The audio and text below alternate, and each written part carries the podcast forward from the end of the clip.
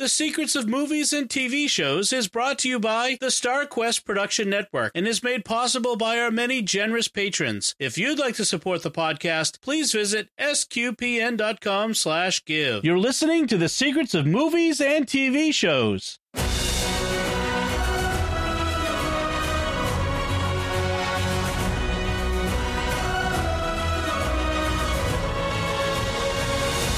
Hi, I'm Dom Bettinelli, and you're listening to The Secrets of the Godfather, where we will discuss the hidden layers and deeper meanings of this movie as if as if no one else has ever done that before, right? No one's ever talked about the hidden layers and deeper meanings. We're going to go in a different direction, perhaps, than other people have. And joining me today on the panel are uh, Mike Creavey. Hi, Mike. Hello. And Father Michael Gossett. Hi, Father Michael. Hi, Dom. I'm so excited about this. me too. And Andrew Hermiz. Hi, Andrew. Hey, Dom, how's it going? Excellent. Before we get started, folks, remember to like the Secrets of Movies and TV shows on our Facebook page, facebook.com slash starquestmedia. Retweet the show on Twitter, where we're at SQPN, and leave us comments. We love to get your feedback. And uh, hopefully, we get a little time at the end. I've got some feedback from some listeners on our previous shows that I'd like to share with you. We love to have feedback and create this conversation and community. So let's let's get into this. This one of the greatest American movies of all time. Let's just say it. Um, and so I want to start by finding out when you guys first saw this. When was the first time you had seen The Godfather, and maybe how often have you seen it? So, Andrew, I know you're a you're a, a movie buff. You're you studied film, right?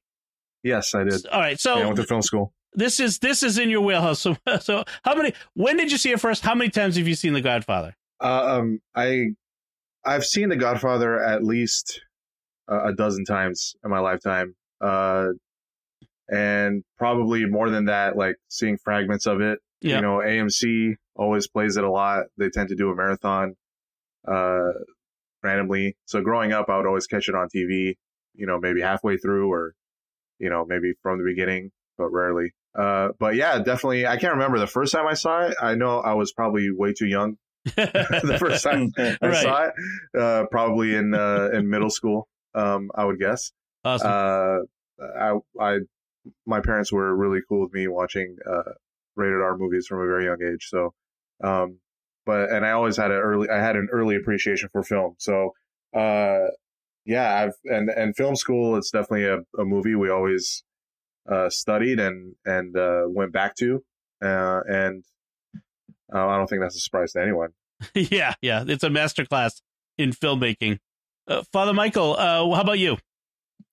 Uh, similar way to Andrew, I think it was kind of always in the background, just being on TV and things like that growing up. But I don't think I really noticed it until I didn't go to film school, but I took a film class in college and uh, we watched the baptism scene. And then, uh, yeah, one of those Thanksgivings, I was home for break and AMC played all three of them in a row. And I think I sat and watched all three of them in a row. oh, there you it go. was- It really, uh, understanding a little bit more about it made me appreciate it a whole lot more, and then I've loved it ever since. Nice. And Mike, how about you? similar to uh to both you guys, I think, and uh, you know, although I must say, Father, watching them back to back, I, I mean, that's that's a you're probably pushing nine hours or so at that point. So, but uh, yeah, you know, I'd, I'd say high school for sure, maybe a little bit before that. Uh, and uh, you know, it's it's hard to say how many times I've I've seen them now. I think I've seen the first two a couple more times than the third one. Um, uh, but uh, I, I I I would not be surprised if it's close to ten at this point. So yeah. Wow. so, you know, my name being Domenico Bettinelli, Sicilian family, my dad knows guys. You know, you, you know, I'm, I'm of that certain age that I was born just before the movie came out. You can imagine, I must have seen this like so many times. This was my first time. I had never seen the movie before.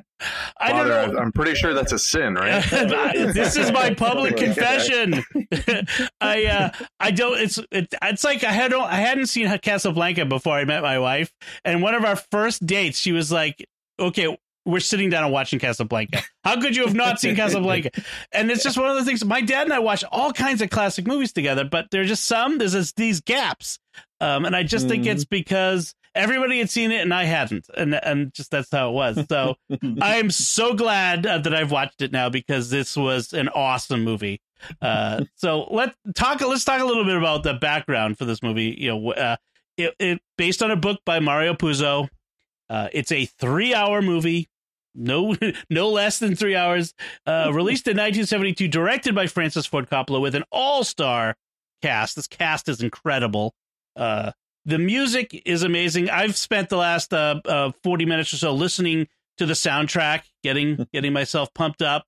Uh, the the music by Nino Rota, classic. Everybody recognizes it. The the the Grand the Godfather waltz is the mafia music now. Like everybody Mhm. everybody hears that and they know what it means. Da da da da da da da. You know, and everybody goes, "Oh!" Like actually, in my house, like it, with my father's brothers, you know, somebody walks in, they're in a nice suit, they go da da da da da da. da. You know, like oh, it's he's wearing a mob suit. It's it's just the way it is. Um, so amazing. Uh, a movie that came out in '72. It's regularly regarded as one as the, if not the greatest American movie in the top five. Um, although there is some controversy, Godfather Two is I think considered better. Guys, Godfather Two better than Godfather One. I think they said it was the first sequel to win an Oscar for for Best Picture, right? Something like that. That's not very Yeah. common. Yeah. I think it's better. I think part two is Yeah. slightly better. Okay. They're both in my top five. yeah, But Mhm. slightly is a good word. Yeah. Yeah. and then uh other aspects of the background, uh, you know, things like the the Italian American culture that we see in it, the the cla- like the food, lots of food, all kinds of food. When uh when Clemenza is making the the uh, the spaghetti sauce and telling Michael how to make it, you know, the this whole like uh, although uh, that's a simple sauce. I mean, a, a real Sicilian sauce has more to it, but uh, you know, you could you wouldn't go wrong with what he did.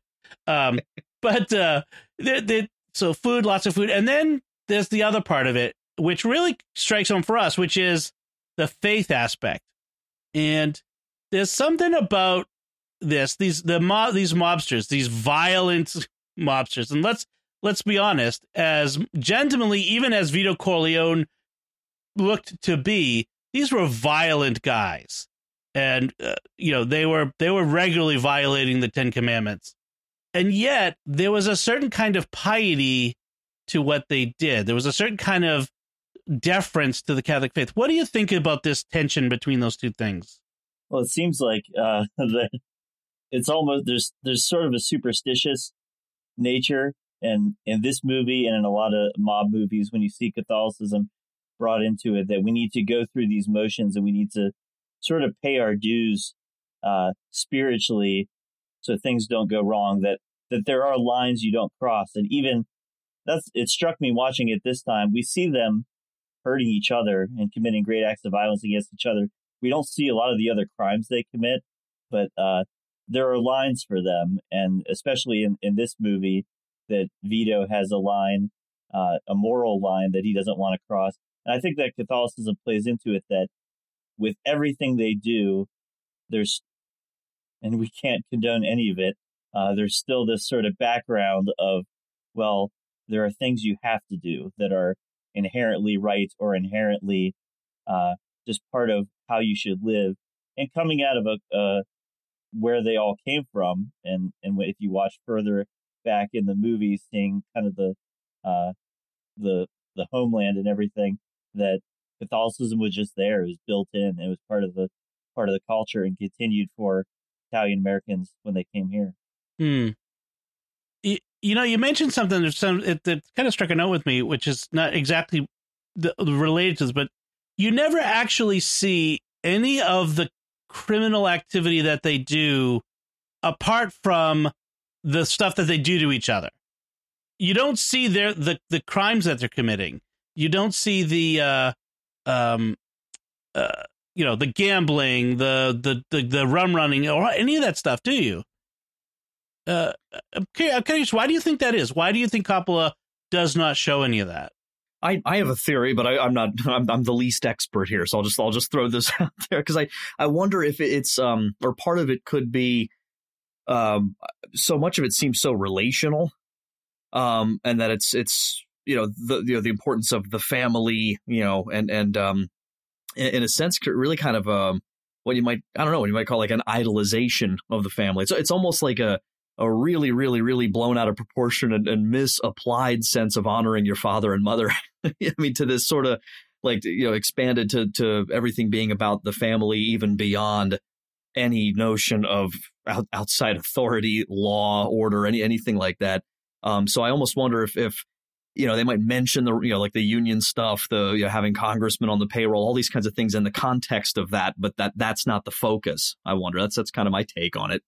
Yeah, I feel like that that Coppola's idea here, and Puzo, because he was the he also wrote the help write the screenplay with Coppola, was the, to focus on these relationships. That it's really what's most interesting is is not the the the business part of being a mobster. What's most interesting, uh, except for you know the the talking about it, like with Sollozzo and the and the drug running, but it's the the relationships, the family relationship, right down to the fact that there are five families in New York City. So you have these family relationships. We should probably talk a little about that. That that idea of the five families is a is actually real. There were five, and I think still are to a large degree, five fam- Italian families, mob families that basically run the criminal business in New York City. New York was a special case. Other other cities around the country, like Boston, they had like a family that actually covered Boston and Providence and some of that. Uh, but they, but New York was such a big base for them that the five families divided up the city in a sense. Uh, Vegas is another one where they've the, where the the mob families divided up control. So th- it's it's interesting that it's so much of this is a it says it's about family, but it's a like you say it's a distorted view of family. You know, you have a, a loyalty to family that goes beyond what's healthy. Uh, it's it, because you're not seeking the good of the other at that point.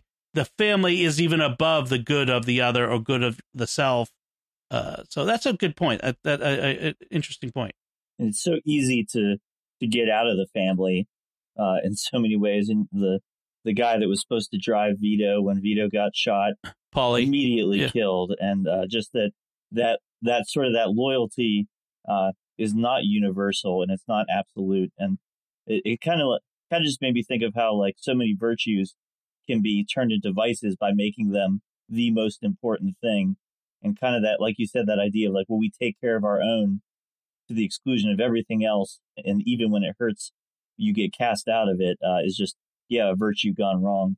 That's a good. That's a good point. Yeah, virtues taken to an extreme can become a vice, and that's what his the loyalty is a, is good, but loyalty to the extreme is it means that individuals get sacrificed. Uh, and, and, they didn't trust Paulie. They figured Paulie must have turned over Vito, must have turned on Vito because he was out sick that day. Uh, the same thing with Tessio and uh, his betrayal at the end. You know, they just hey, it's just business, nothing personal, and you you keep hearing that over and over again. It's just business. It wasn't personal. Uh, we're still friends, even though I tried to kill you. you know, it's just like uh, I'm not sure we could still be friends, but uh, okay. Yeah, I think another aspect of that too, um, why they concentrated so much more on the the family and the relationships is in order to sympathize with these characters that you know are capable of all these uh, evil things and are doing all these evil things. Um, it's it's better that the viewer doesn't really see what's happening. I mean, gangster films, like the really classic gangster films during the era of of the Hays Code, when when the Motion Picture Association had a code, uh, you couldn't portray gangsters uh, as sympathetic or empathetic figures. Um, that was part of the code. So when you'd watch classic gangster films, you they would just be the bad guys, and they were bad guys. You know, uh, The Godfather, why it's so, uh, why it was such a turning point for gangster dramas, and kind of led the way for, you know, the, the later Scorsese films like Goodfellas and and for The Sopranos, is that it allowed you to have sympathy uh, for these characters, um, even though you know they they they are at their you know at the end of the day they they're bad people uh, that do bad things. Um, and uh, I think that uh, as, as as you see them do these uh, horrible things it, it kind of heightens like when when Michael turns um, and then you know spoiler for Godfather 2 when he ultimately you know kills his brother uh, you know it, it, when those events take place, it's felt more on a on a deeper level. It's like he didn't just do this because it's, you know, as they say, as you just said, it's not just you know, it's all business. No, it's not. It's it's really personal, um, uh, and they just pretend to be cold and and and harsh. But um, I think that allows those events to to really take center stage uh, in a gangster film. That's interesting. Yeah, it is really the rise of the era of the anti-hero at this point with these movies. Uh, you know, with the with the code changing, is now you can have these the you, the audience can be put in this uncomfortable position of rooting for the bad guy. Like, no, no, he's a he's a bad guy who should get caught, he's I like him. Why why do you have to be a bad guy? You know. So yes, we see that quite often in in, in movies these days. Almost almost too much, too many antiheroes almost. Uh, but like I think like with Breaking Bad and and some of those TV shows, even uh, these these antiheroes that that you root for but don't want to root for. Uh, so very interesting. And then you have the whole Godfather relationship. Godfather is a is a sacramental relationship. It's uh, someone who's who uh, during the, the the sacrament of baptism stands up and and enters into a relationship with a family and this child who's becoming part of the family of God. And you you are saying, you know, I'm standing there uh, to, to to witness to faith with this child, and they again they it gets twisted and turned, and now it becomes this thing where, the, like right at the beginning, the Godfather and this uh um I forget reason, but the Undertaker who to, to whose child the Godfather is Godfather, uh, Don Corleone is the Godfather, and, and they have this relationship, and he gets mad at him because hey i you come to me i'm the godfather of your child you disrespect me in this way and and all this stuff and and it's this relationship is important to the point where at the end where where michael michael's journey has become become complete he has taken up his lightsaber to slay the emperor uh, to use another movie, uh, and his just journey to the dark side is complete. He has become quite literally the Godfather. Uh, it's very, it's it's it's, it's not subtle uh, like that, uh, but uh, that's okay.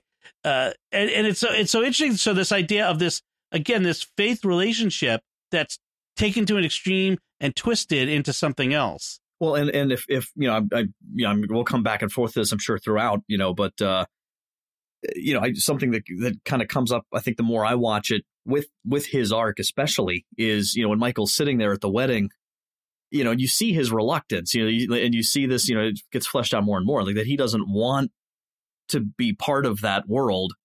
Uh, as he says to Kay, you know, that's my family, Kay, that's not me, you know, and you really get the sense that he, he means it. He's this this World War II vet, you know, he's at this stage of his life. Um, and by the end of it, you know, being in a sense more brutal you know than his father ever was you know uh, and that that gets fleshed out. Again more spoilers you know in the, in the next two uh, movies especially the second one. But uh, I, I often think of that you know it makes me think about that except for the grace of god there go i thing you know? Because it's i don't know i think it's just worth thinking about like how how we judge what we would really do. Oh i wouldn't do this i wouldn't do that. It's i think it's good to meditate on you know it's it's uh there's a lot of things in play you know in in our lives like that and that's i think it really shows that well.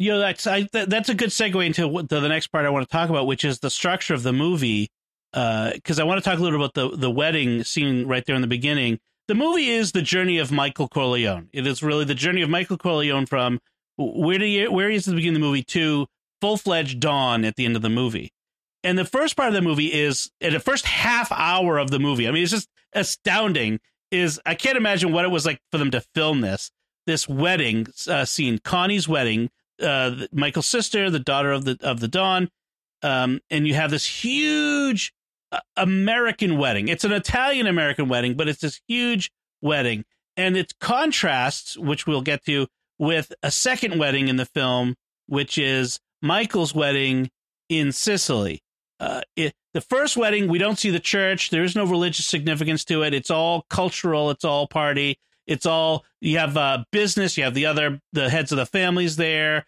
Uh, they even say right up front, you know, a Don cannot refuse a request on the day of his daughter's wedding. Uh, you know, so it's it's but it's business. It's very very much business. Um, and then you have Michael there, in like you mentioned, in his Marine Corps uniform. He's an American war hero with his very American girlfriend. Michael is as far from being part of that family as he can be, even to the point where he's literally not in the picture. Like Mm-hmm. uh, they're taking a family picture, he's literally not in the picture, uh, and has to be dragged in, and even dr- drags Kay with him into the picture, and and it's and it's a very interesting moment in contrast with where we are later. What about this? Um, it, so the, the the wedding sets the tone. It, it establishes the world. We're we're immediately post World War II. It's 1946, I think, as we begin. We see all the key characters. We get their characterization. Sonny's a, a hothead and kind of kind of a jerk. He he he you know his wife is there and he's off with one of the bridesmaids. You know doing whatever. You got Tom Hagen, the outsider who's been made part an insider in the family. Uh, he's the consigliere. Uh, you know, you get all these different characters established right there at the beginning. What do you guys think of this first part of the movie? This first scene, really? that uh the very first moment and i mean i notice new things every time and uh i'm sure a million people on the internet have talked about these things but the first line is i believe in america and Yeah.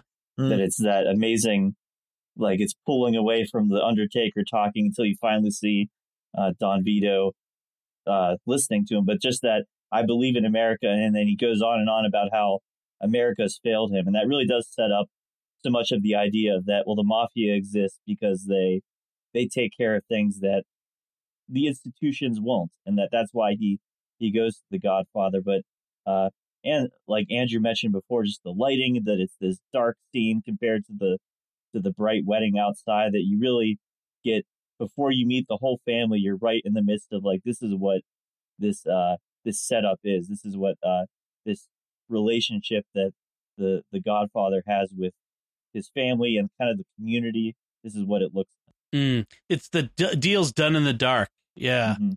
the the first scene um what what's interesting as, as father pointed out again it's this big bright extravagant wedding um and when you're first introduced to michael you know who again this movie is ultimately about um you see him bright faced out in the sun um you know obviously a, a, an outsider looking in uh and as the movie progresses you'll you'll notice that uh, the the lighting on Michael becomes progressively darker, more shadows. Um, he he becomes more and more uh, like his father. Um, uh, and I think that scene is uh, is is pivotal because at the end of the day, they're a big Italian family.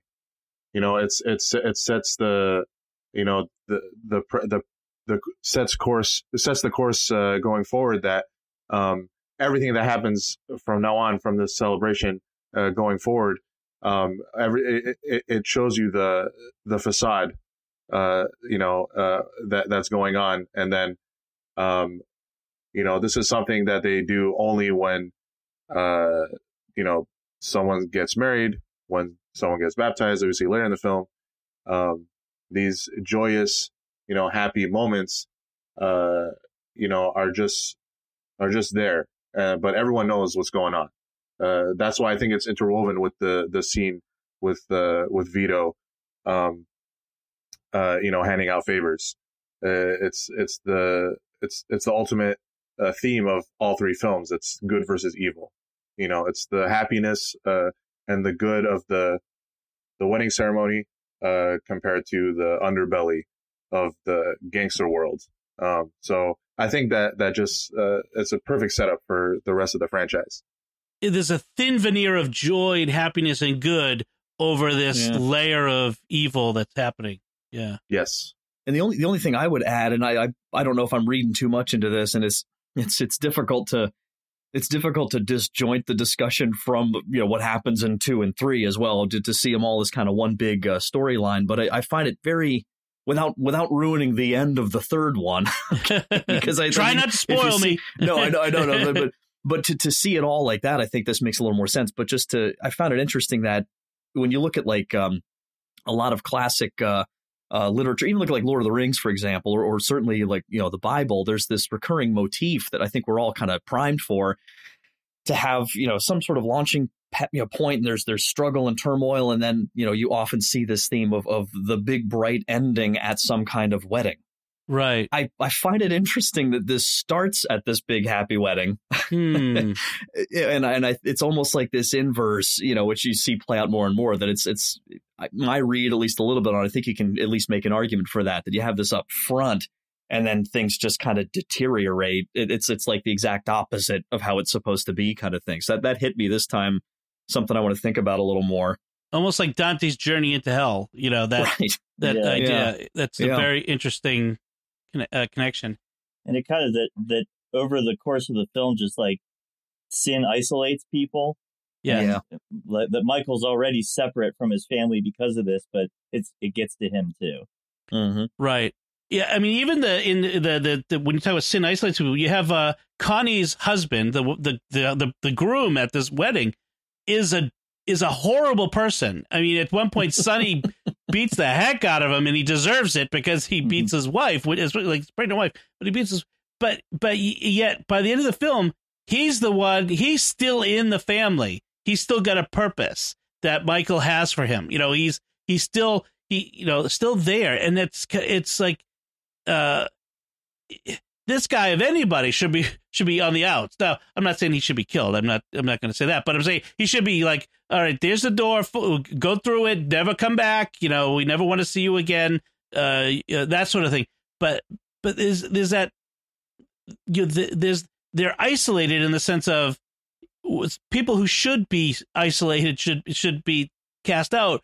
People who are bad are kept close and and you can see by the end when you talk about isolated, right at the very end where you have Kay. I think Kay is realizing what she's gotten herself into as that door closes on the Don's office, which is now Don Michael's office, and the door closes between her and Michael. I mean, hello, that's that's an interesting bit of symbolism there. That is very clearly he, you know, that isolation. She's being isolated from him in this moment, um, and I mean, we could you could write a book about the relationship between Kay and Michael in this in this movie. I mean, that's a whole nother uh, aspect to it. Um, Real quick, if I may, but uh, just when we talked about the the cultural impact of this movie, and it's just the one one good example of that, how it's just all over the place.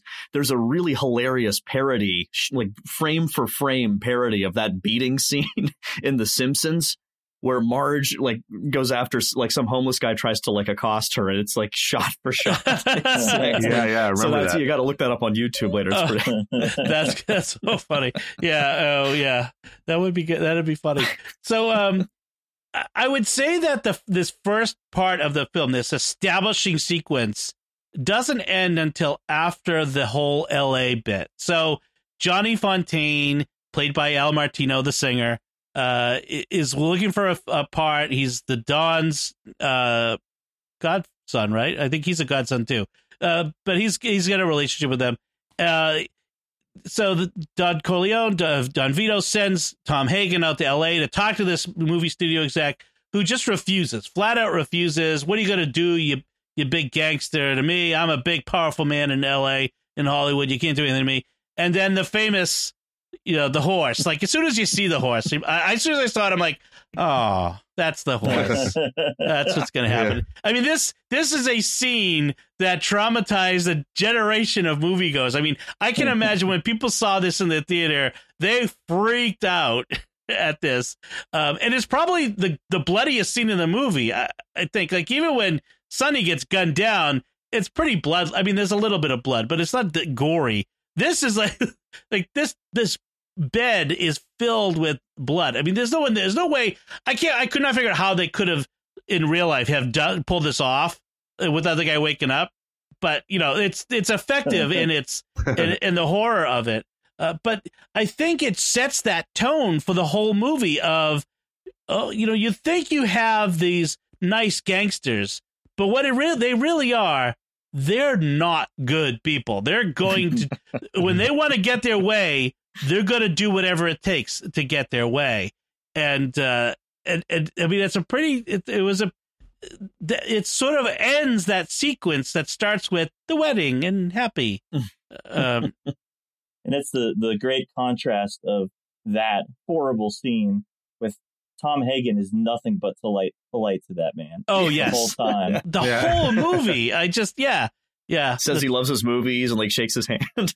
yeah right. And I think it's pretty obvious. It's pretty obvious. Johnny Fontane is Frank Sinatra. yes Yeah. yeah that Yeah. seems pretty clear. are- Yes, that- I just saw today for the first time. I read on the Wikipedia thing or something. I I'd never heard this before. Uh, at least Wikipedia said that that's that was a real horse head.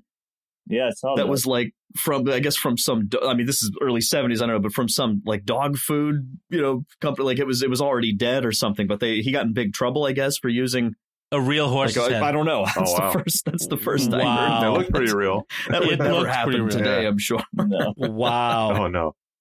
Yeah, Oh, I'm. I'm gonna guess they didn't get that little American Humane Society label at the end yeah, of the I don't credits. think so Probably not. I don't think so So then the second big part of the movie, the first turning point, the, the thing that sets off everything is when Sollozzo meets with the Don. He wants the Don to bankroll his drug business. And I think I think it's important to point out that around this time, the late the the mid to late 40s, this was when uh, the mob started to get into the, the the drug trade in a big way. Before this, they were in the unions and they were the uh, gambling and, and prostitution and other things. I mean, prostitution was bad, but uh, it, it was it was a bad human cost. But the other things were seen as, well, you know, no, it's it's it's a vice, but it's a it's not a bad like people know what they're doing when they get into gambling. You know, it's a the only victim is the person who wants to gamble, and so it was kind of turned a little blind eye to. But drugs, as we know, they, they decimated cities, and they and and the Don. I think he knows this. I mean, we we're told he, he kind of knows this, and he knows that if he gets into the business, his big thing is the influence he has on congressmen, you know, on politicians and judges, and he knows that if he gets involved in drugs, th- those guys are not going to want to have anything to do with him anymore. And so, uh, and so you have this key moment where Sollozzo needs the Don's connections, but the Don says, "If I get if I get into the into business with you, I I, I lose those connections. They'll be useless to to both of us." So, but this, if he if he agrees with this, none of the other stuff happens. The Vito doesn't get gunned down on the street. Michael doesn't end up uh, turning to the dark side. You know, we don't have any of this stuff happen. But because he he he he refuses, that's what sets all this off. And in, and in one way, you could say because he does the right thing, which is I, I don't want to get involved in drugs, that causes all the bad stuff. Now, of course, you could say he was doing the right thing in a in a bad business. So what do you expect? You know, it's- the fruit of the of the of evil. But uh, so, what do you think? Is this the key to the whole movie? This this this scene with uh, Sollozzo in the meeting? definitely up till that point we're kind of just like experiencing the family and i i really like that that so much of the first part of the movie is just like these are these people this is how they relate to each other that like sonny's the hothead and fredo's kind of slow and michael's not part of this and just like these are how they relate to each other. And then suddenly yeah i think i think you're right uh just that this is the the action that that makes them you know have to deal with this is who they are and the life that they live and and what it means in the world. Yeah, I think this scene is obviously very pivotal because um, it kind of sets the course for another pivotal scene that I know we'll get to um, with in retaliation uh, to Sollozzo. Um, it, it's it, it kind of shows that Vito can see that you know the the gangster life and the gangster business is changing. Um, it's it's and it's not something he wants to be a part of. It, it's again, it goes back to this this code that you know he has. You know, there are lines that he won't cross, and drugs, you know, is one of them. Um, for for personal reasons and for business reasons and political reasons. Um, and uh, and yeah, and and and and it's you'll you'll see in the rest of this film and, and part two and part three the ramifications of this of this scene and and this turning point in the gangster business uh, just shows how messy, how much more messy the the gangster life becomes. Right. And then when Mhm. Michael becomes uh, Tony Montana, and no, wait, I'm sorry, that's a whole nother. it's a whole nother Crossover. movie, and we're probably not going to do a sequence of on that one. So just so you know. so so uh, yeah, so that's what this scene leads to. the assassination attempt on Vito, uh, the killing of Luca Brasi, who, uh, you know, I just got a soft spot for Luca. You know, I Yep. just felt bad that poor Luca. When he had to, when he had to go in and re- had rehearsed that speech for the Don at the wedding, I mean, the big galoot. I mean, the guy, the poor guy. I mean, he- so they take him out because they know they're going to take him out early. Uh, and then you have all these scenes where Michael, when his father shot, Michael has to, you know, Sonny is just a crazy person. You know, he flies off the rails. But Michael is the one who's smart and cool and calm. He's most like his father in, in that sense. And the the whole business at the hospital, he's the one who saves his father at the hospital. He's the one. And then we come to the second turning point in this movie, which I, I, I would say there's it's one of two one of two moments, and you guys we can we can talk about what you think it might be. It's either when Michael kills Sollozzo in the in the Italian restaurant and makes his bones. You know, he he he really crosses over. That's the defining moment when Michael has crossed over into that world. Or it could be the the day when he finds out within minutes Sonny has been killed back in the states, you know, and, and Michael's in in Sicily, and then his new bride Apollonia is killed in the car bomb that was meant for him, and that could be the the other moment that really says cements him in. This is my path. What do you think is which one do you think more is that that real second turning point in the in the film? I think it's hard to it's hard to say. Well, I mean, with any certainty, um, and you know, this is one of those you kind of like you like you said, it might be you know just kind of an opinion thing. Uh, f- for my part, um, th- on this watching at least, and trying to think about that, um, I think I think it's the the the the sort of double assassinations because I think I don't know. It just I got the feel you know some of those long walks he's on, some of his situation in Sicily, like you can kind of see. I think at least there's something in him that's that's you know toying with the notion of staying there. you know what I mean? Like like this this is his time to really uh, make this clean break. You know, he's I mean, there's people that know he's there and that sort of thing, but it's it's very it's that return to the old country kind of thing. It's it's it's probably the biggest. I mean, might he might as well be on the moon in terms of a difference. You know, in, in the setting and some of the, the the culture, even though there's that connection there. But I don't know. That's that was my thought, kind of this time. it made me think it questioned like when he went to, to Sicily, did he think he was going to start a new life there? That this marriage with Apollonia, that this was going to be a that he was he was done with all that now. Um, because it, it kind of makes you question like he had done this terrible act, but uh, you know, what was what was in his mind as how would he move past it? What would be his life? What would his life be like uh, now that he's he's out of there? What do you think, Andrew? Yeah, I actually I have sort of a different take on on the whole Sicily uh, portion of the film. Um, well, first of all, I think the the scene with uh, Sollozzo uh, and Michael, you know, killing Sollozzo. Um, yeah, I, I I don't think that was the the real turning point. I think. Uh, by the way, that scene is probably arguably the best scene in the whole movie. Yeah, Um, I agree. because with the tension and uh, building up to it and going to the bathroom and the gun's not there. Like your Yeah. Know, heart's racing. yeah. and the dialogue in in Italian without subtitles, Hey, yeah, Mhm. which I think was brilliant because what they're saying isn't important. And in fact, by not understanding it, you have to pay attention to the body language and the acting, especially Pacino, was superb.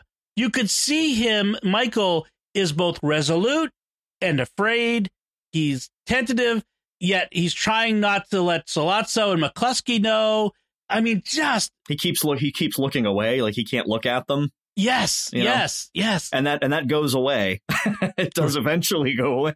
Right. yeah, know? it's it's a brilliant scene, like from ge- beginning to end. Um, but yeah, I would I would say his time in in Sicily, I think that's where he connects most uh, with his father because he's now uh, you know where he's in the town of Corleone, or A town You know, named Corleone. yeah, exactly. So he his roots are literally there. Um, so I think uh, that that time that he spends there, it's it's him morphing more into his father. Like he was a he was in love with Kay, and all of a sudden he's gonna marry a traditional Sicilian wife, uh, like his father did.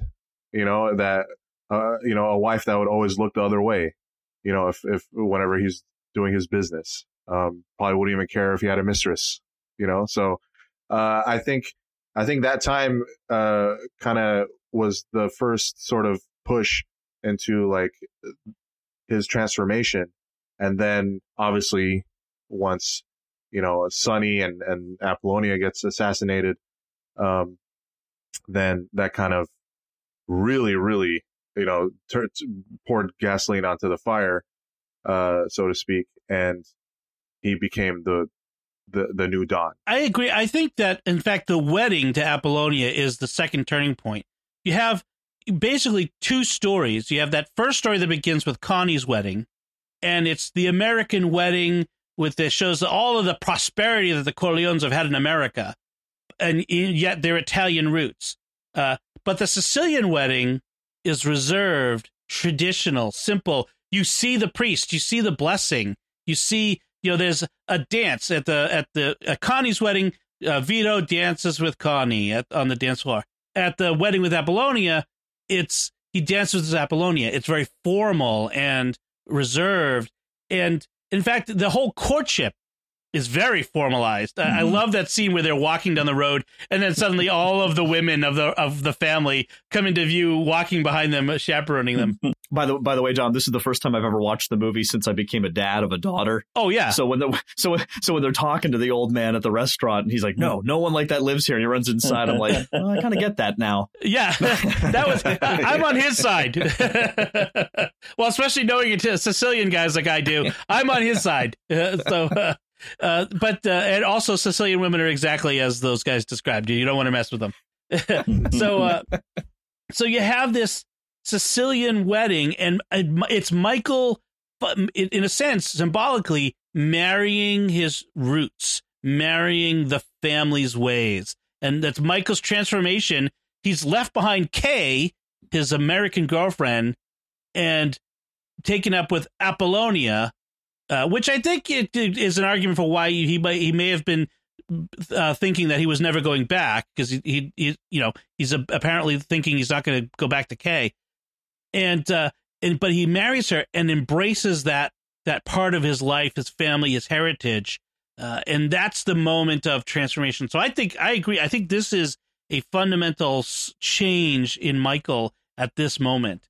Uh, so we have we have the his marriage and then the death of Apollonia and the death of Sonny, which is probably, you know, probably the best thing that, that happened to the family was that Sonny was not in charge anymore.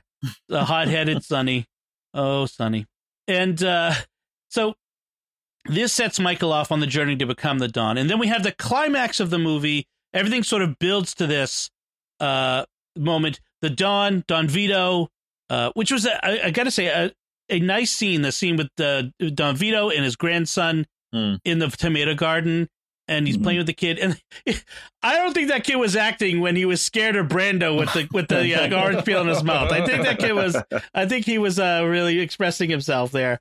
And uh, I, I got to hand it to Brando. I mean, as crazy of a coot he as he was, he was a great actor. I mean, that's. I mean, he was really so great in this. Um, and, and it's he, like one of the only genuine peace scenes. The yeah. whole right. You know, and then he dies. well, he almost literally is out to pasture. I mean, you can kind of say like this is the dawn. Like we'd seen a couple scenes where you could see, tell he's kind of losing a step. He he he repeats himself to Michael and that sort of stuff. And Michael, respectful, loves his father, uh, doesn't call him on it, but you know, he, but he knows and so the Don, you know, dies in this moment, dies in his garden, in his among his tomatoes. So how, how symbolic of an old old Sicilian dying in his tomato patch. Uh, that would that was my my grandfather didn't exactly die in his tomato patch, but if he could have, he would have. Uh, he was a great gardener, and uh, so Michael takes over, and so we have we have it's almost a movie of sacraments. We have baptisms, funerals, and weddings. And so mm-hmm. we've already had the weddings, and now we have the funeral uh, and the prayers at the at the uh, at the graveside. And this is where Michael sees who his enemies are and who's plotting to, to kill him. He sees Tessio, Abe Vigoda, who I think is still alive. I'm not sure. I, I, I should check the website. There's a website. Is Abe Vigoda still alive? Uh, uh, if, if, anybody's still alive, actually, I might be wrong. I think he died very recently. Yeah, he so, did. He like, actually did. Yeah, God rest his soul. Abe Vigoda is the best. Barney, I, I, remember from watching Barney Miller. I'm that old. Uh, uh, Abe Vigoda is the best. Uh, but te, you know, Tessio, you know, is he knows he's in a bad position. He's it's either him or Clemenza have got to be the one to go to Bar, uh, Barzini and be the one to betray him because th- that means he's going to survive if they take a uh, Michael. He's he's making the bet that Michael is not going to survive this. He makes the wrong bet.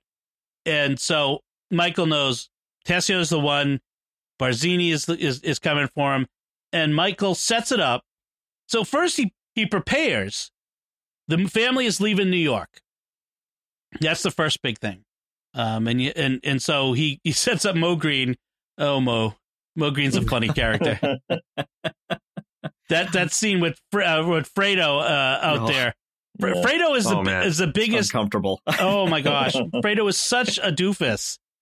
Oh. Um, just I mean that whole moment where Fredo with the, the assassination attempt on Vito and Fredo fumbles the gun, like it just mm-hmm, mm-hmm. it sort of tells you exactly who Fre- Fredo is in, in this yep. movie.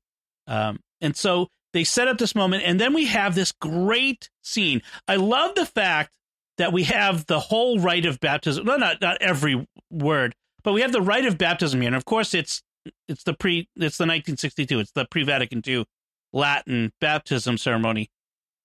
But as uh, uh, i'm trying to look at the the lines here but as the the prayer michael is renouncing satan at the moment that the heads of the five families are being assassinated on his orders. I mean mm-hmm. do you renounce satan and all his works? And and he's he's doing Satan's work right then and there as he renounces him. I mean, this is this is Michael selling his soul uh, at this moment, uh, but also literally becoming the Godfather.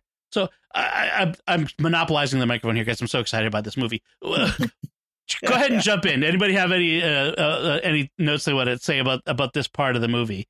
I would just say that uh, like my my niece was baptized in the extraordinary form just a couple years ago. It's the movie gets it right. I mean that that is the right, and uh, and I think especially significantly, like you mentioned, Dom, the godparents speak for the child, and so they don't say, "Baby, do you renounce Satan?" It's Michael, and uh, and that's such a powerful thing that he has to say it, and uh, I think kind of like you mentioned that when we started talking, just that uh, the idea of the Godfather is a special role, but also like uh, at the beginning, Don the Don Don Vito speaks for his family in so many ways. He's the godfather for all of them, and now Michael takes on that role, and you see like he's speaking for his family, and it's in all these violent ways, and that uh, kind of just he stands in, which is the Godfather's role, and stands in and not in leading them to Christ or anything, but uh, you know that selfish violence that we've been talking about. Right, that that warping of what it means to be a godfather. Uh, but but he's there. That's it's very interesting. Um, how about how about you, uh, Andrew? Uh, this this whole scene. What can you draw anything out of this that uh, obviously you you probably have more uh, insight into this into these this climatic scene. Yeah, well, again, it's it's the the ultimate example of of this ongoing theme. It's the duality of man. It's uh, just as soon as he you know, takes these vows, um, he t- goes right back against them, you know, and, uh, I think the, the interweaving of, of, of the, of the killings and the baptism, uh, really shows that, you know, uh, this is the path that, uh, Michael has chosen. And ultimately, this is also the moment where they take him seriously as the Don. After the five bosses are killed, uh, you know, if you if you notice, there's a scene before the baptism uh, when Vito is still alive, but Michael is starting to, you know, take the reins. Uh, you know, he's not, he doesn't have much respect. There's, they still only, they didn't, even, they didn't even call him Don, uh, until after these ki- killings took place. Um, so I think he, dem- he, he wanted to ultimately have the respect uh, other than the obvious reasons for killing the the, the five uh, bosses, he just ultimately wanted the respect that his father had, um, because you know, that's a big deal to Michael. Um, and it also shows his coldness. I think uh, as much as he was turning into his father, he was not his father at the same time because his father had a genuine love for people. His father had charm, his, his, you know, and wit and, and, and he cared, uh, he deeply cared for his family and his friends. Michael didn't have any friends really. Uh, and, uh, he cared for his family, you know, probably just at a very, uh, surface level as much as you should, you know, type thing. Um, but he didn't, he was very cold. He, he was, uh, he was always cold to Kay, especially. Um, so, uh, I think that that scene just ultimately, uh, revealed who Michael was going to be from now on. Um, and obviously we see his journey, uh, unfold in part two and three as well. Hmm. Well, and to just and to, to piggyback off uh, something Andrew said there too, the idea of you know how he's how Michael's not you know he has these similarities to to his father, but he's he's his own he's this own agent. You know, um, I I find it kind of interesting. Um, you know that at the very beginning, like we were talking about, that very first request, you know, that we see in the the, uh, the you know the first scene, the first discussion with the with the uh, funeral director or the undertaker. I guess he's a funeral director. Um, asking you know Vito to to kill these these men who have done this terrible thing to his daughter. And Vito doesn't even budge. He just says, you know, you're not asking for justice. Your daughter's still alive. You know, he's he's like, there is no way he's going to cross that line. And you get to Michael, where it's like, I'm just going to wipe out everybody I think looked at me. You know what I mean? Like we're, yeah. we're complete clean slate. Like take no chances, kill everybody. I mean, that's you just you can't quite Im- maybe, but you can't quite imagine Vito doing that. And it's like this idea that now we're in a whole new a whole new ball game eh, you know and that's going to last as you'll see as we see here you know, that's going to last for a long time that reputation Vito knew that Barzini was was ultimately behind it. Wasn't Tattaglia. It was Barzini who was ultimately behind the hit the hit on him and yet he didn't take action against against him that way. And whereas Michael does and it's interesting Michael cleans house as he's leaving town. Like and I don't mean in the just in the figurative way. They they've literally cleaned they empty the house out, but they they he he kills all of these heads of the houses on the way out of town. He they're moving to Vegas, uh, and and it's I think it's interesting that you know he said this is how I'm making the clean slate is I'm I'm knocking the board off the table and walking out of the room, and he's making a statement there, which I'm I assume we're going to see uh, the repercussions of in the next movie. Uh, so it's interesting to see that. Uh, it, it kind of ultimately shows that it's uh, it's not just business. It is like deeply right. personal, right? And yeah. he, yes. he did this because of what they what they did to his family, but also like to him. Like he sees mm-hmm. it as an insult to him, and even though he's leaving to go start something new, he's not going to let that stand. Right, right. Yeah, I mean that's the thing. That's the big lie is, is when they, everyone keeps saying it's nothing personal, it's business, and it's anything but business. It's this is all very deeply personal. You know, bi- these this mob war is bad for business as we as we see, and it it doesn't hold them back. Let, let me ask you a question. How what is the span of time that this movie is supposed to take place over? It starts in I think 1946. When is that that funeral scene taking place? Do, do you have any sense of that is that the mid '60s? I think Wikipedia said 10 years, so like 55. Yeah, the yeah the novel was 1945 to 19. It's like fall 1945 to like 1955. Okay, so uh, only 10 years. Okay, okay. Mm-hmm. Um, it and seemed... I, th- I, think the, the second one picks up like maybe two or three years later. It's like still late 50s. Oh, okay, okay. That's interesting. It just seemed like it would would have encompassed a longer period of time for all those things to happen mm-hmm. and the kid, all those kids and all that sort of stuff. But you know, they are Sicilian, so there's that. we we you know we like our big families. Uh, well, let's talk a little bit about the about some of the the way the movie was made, some of the the, the choices that Coppola made and the cinematographer. Uh, one of the things I noticed, I'm no expert in in film, but I noticed this tendency that even when the action was going on outside the frame, um, that Coppola always had Michael, or not always, but often had Michael stay in the center of the frame in focus.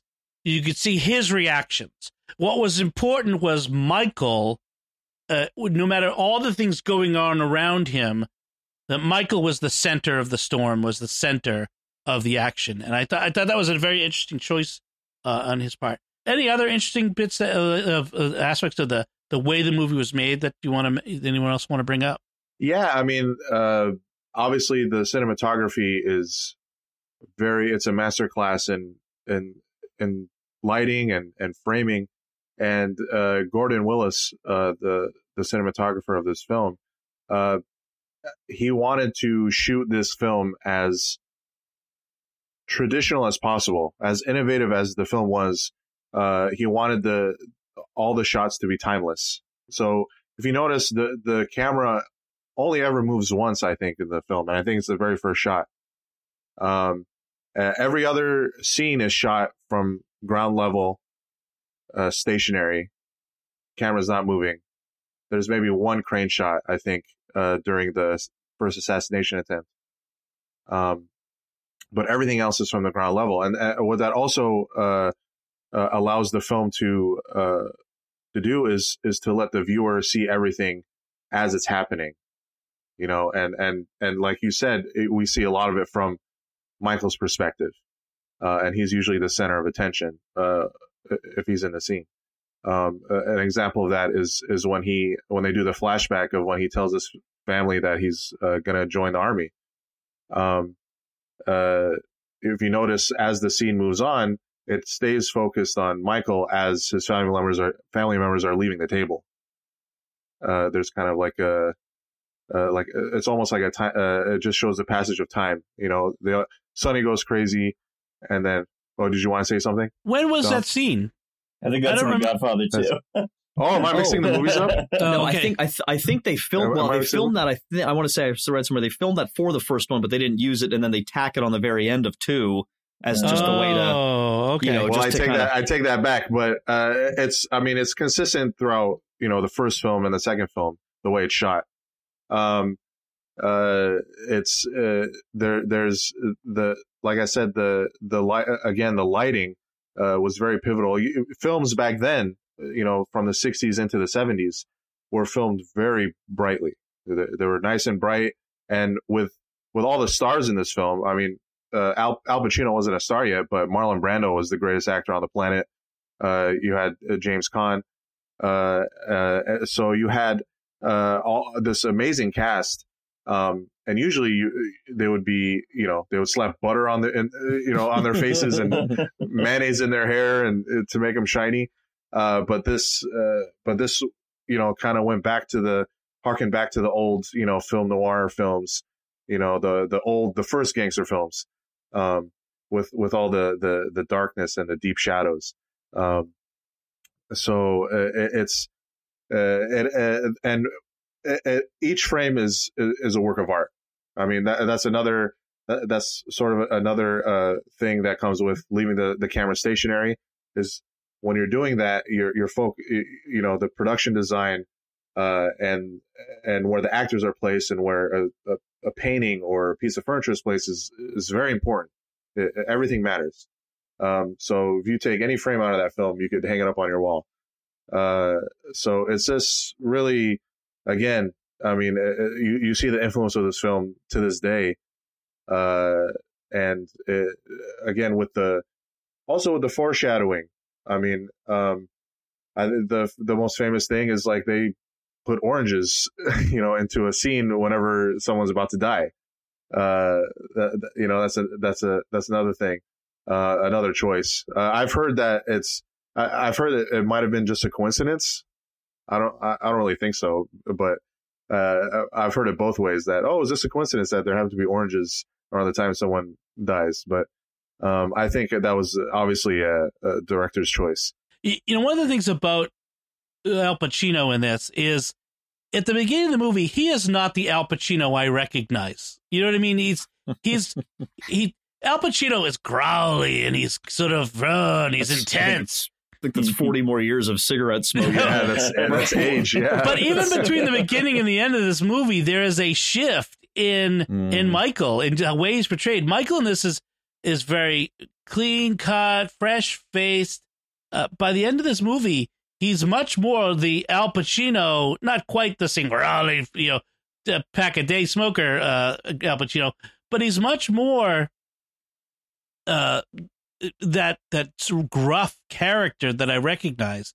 Uh, and so I thought it was interesting. The other guy that I wouldn't have recognized if you, if I didn't know ahead of time is Robert Duvall. Does not look like Robert Duvall of later years. I mean, just his transformation over time is remarkable. Uh, but uh, it, it's it's a it's a fascinating. And one of the things I want to say about this movie before we before we finish talking about is culturally how this movie and I we kind of I kind of mentioned this earlier. Culturally, how this movie has impacted how Italian Americans see themselves, mobsters uh, post The Godfather consciously aped The Godfather. Like it, in in some ways, they became more like the mobsters in The Godfather than they were in reality beforehand. I mean, it's so amazing. You know, mobsters loved this movie. they they shouldn't have, and they loved it anyway, which just shows you something about monsters. Um, I, I I don't want to say too much. I've known some people, just let's just say, who are in that orbit, and yeah, it's it, there is some truth in a, in a lot of what we see here, and it, it's uh it's fascinating. It that might be another reason why I, I did I hadn't watched this movie before. it's a little too close to home, but uh, it's uh.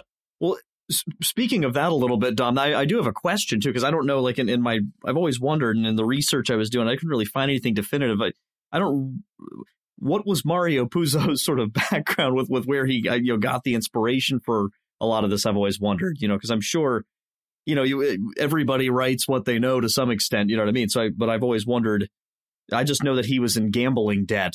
Was I guess why he needed money, but but I, that's why they opt or he, he jumped the uh, the the um, the film option, I guess, for it too, like ahead of time before the, the book was even released. But uh, I don't know if anyone knows that or if that you know I'm just curious about that. I think he knew people. I like he because he knew he grew up in Hell's Kitchen in New York. You know, he knew okay. the people who were in this stuff. He, he this yeah. was his world, and I think in like they always tell you, write what you know. And I think he ended up in a lot of ways writing what he knew about, uh, which is which is these mobsters in his in his neighborhood. Um, you know, you always had these guys in these smart suits. You know, they look cool, they look dangerous a little bit. They always had the car and the girls, and they had some money. And these kids, I mean, it's not unlike what you see today with some of these urban street gangs. They're the, the kids look up to them. They want they these are the guys with power. These are the guys with money. These guys with respect, and probably more than anything else, respect.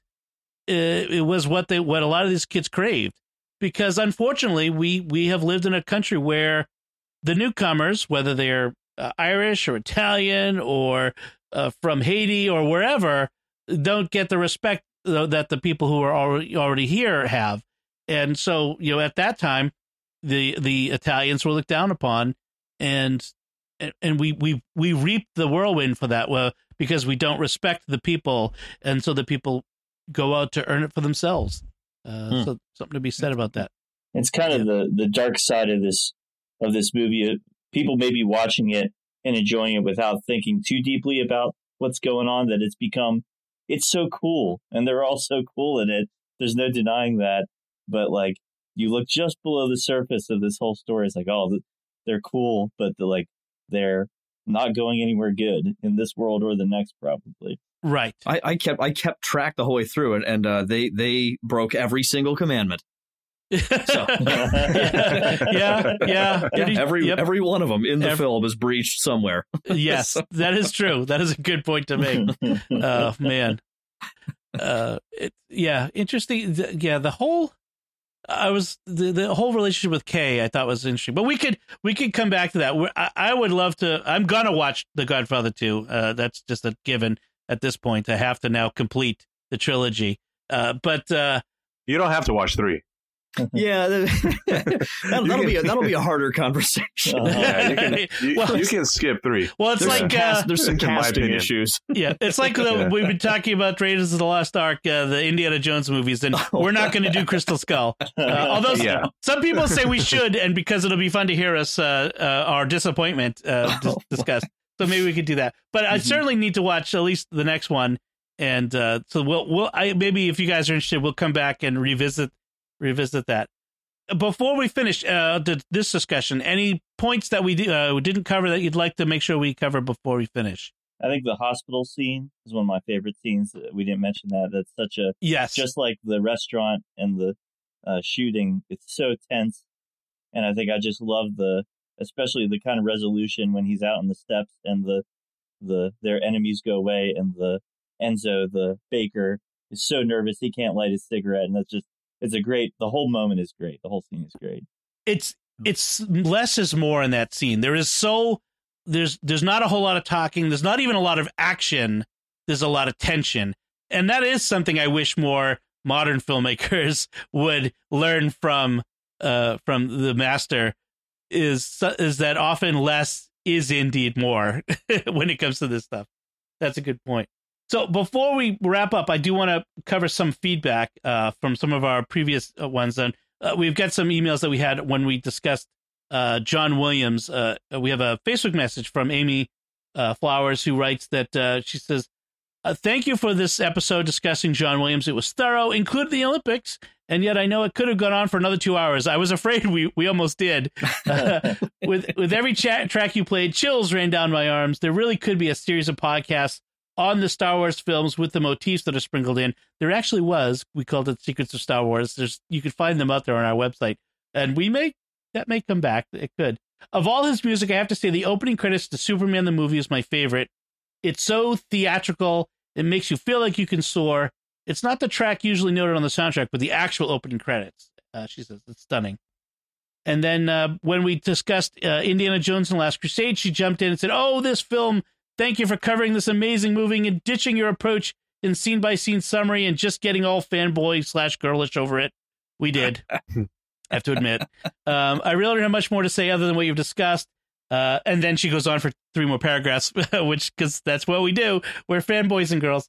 Uh, it's a the film is a pure delight, centering the amazing chemistry between Sean Connery and Harrison Ford.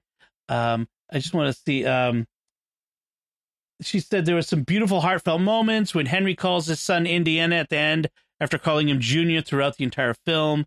It shows that not only is, has Indy found his father, but Henry has found its son.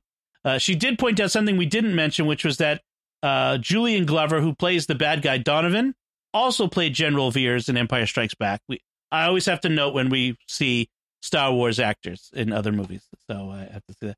Uh, she says, "Thank you for bringing up some of the faith elements, but also realizing it's a movie and the mythology presented in the film should be taken as the fluff as it is." Yes, that's true. That's well. That's how our approach to all these things is. We know that Hollywood is not out to make theological films about Christianity, but we love to find those layers. The the as uh, Terry, Terry Mattingly, the the religion uh, news writer, says calls it the ghosts of Christianity that we find in these things. That Christianity is there uh, in in a lot of these ways, even when not intended and or not done well uh, in, in some cases. Uh, so um, she would like us to do a discussion of the Grail, a Holy Grail, on a future episode of Jimmy Akin's Mysterious World, and you can bet that that's on the long list of topics. So uh, she did, and then she included a photo of her standing outside the the church slash library, which is now a museum for uh, Leonardo da Vinci uh, artwork in Venice. And then um, a couple more. Scott S sends an email. I was enjoyable listening to you guys talk about all three Indiana Jones movies. I think my favorite of the movies would have to be Last Crusade. I think you guys should actually do the fourth movie. He was the one who uh, said we should do that. it would be interesting to get a full review from you guys after listening to the most recent episode of Jimmy Akin's Mysterious World, the one where we talked about the uh, Dead Sea Scrolls and the Copper Scroll. If you guys haven't listened to that, you should. I think they should do an Indiana Jones movie about the Copper Scroll. That's not a bad idea. I still think they should do an Indiana Jones and the uh, Search for Excalibur, but that's me. uh, and then finally, uh, Bennett says on our Coffee and Cinema episode, Captain Marvel, I uh, with- uh, where Father Chip and I go watch a movie, then sit down at a coffee shop and give our first quick impressions. He says, uh, "I appreciate the idea to mix things up and increase the spontaneity, but for me personally, I like, I think I prefer the long form. Well, you get both, Bennett. Now, so that's good. Easier on the ears and more time for contemplative thought, which prompts me more. Uh, so." Uh, if you if people did enjoy that, we we just uh, did one, last week uh, on Shazam. Father Chip and I went and saw Shazam. So if you haven't hadn't subscribed and listened to that yet, uh, go go check it out. It was it was a lot of fun to record that. All right, so that's our, our, feedback. And like I said, we'd love to hear from you. But before we sign off, I do want to say thank you to our, our, patrons who make it possible for us to create the secrets of movies and TV shows. Today, I want to thank by name Clifton E., Daniel D., Kelly B., Max S., and Rochelle K. Through their generous donations at sqpn.com slash give, they make it possible for us to continue the secrets of movies and TV shows and all the shows we do at SQPN at uh, StarQuest Media. You can join them by visiting sqpn.com slash give. So that's it from us. What do you think of The Godfather? Is it, eh, is it okay movie? Eh. what do you think of what we had to say? If, I'm sure there's a lot of you out there have an opinion about that. Let us know by going to sqpn.com slash secrets or the StarQuest Facebook page. Leave us some feedback there or send an email to secrets at sqpn.com. Until next time, Father Michael Gossett, thank you for sharing for joining me and sharing the secrets of the Godfather. Thank you so much. Uh, Andrew Hermiz, thank you as well. Thank you. This was fun. Uh, Mike Creavey, and thank you. Thank you, Dom. Pleasure as always. And once again, I'm Dom Bettinelli. Thank you for listening to the secrets of movies and TV shows on StarQuest. And you better leave a five star review on iTunes because I'm going to make you an offer you cannot refuse.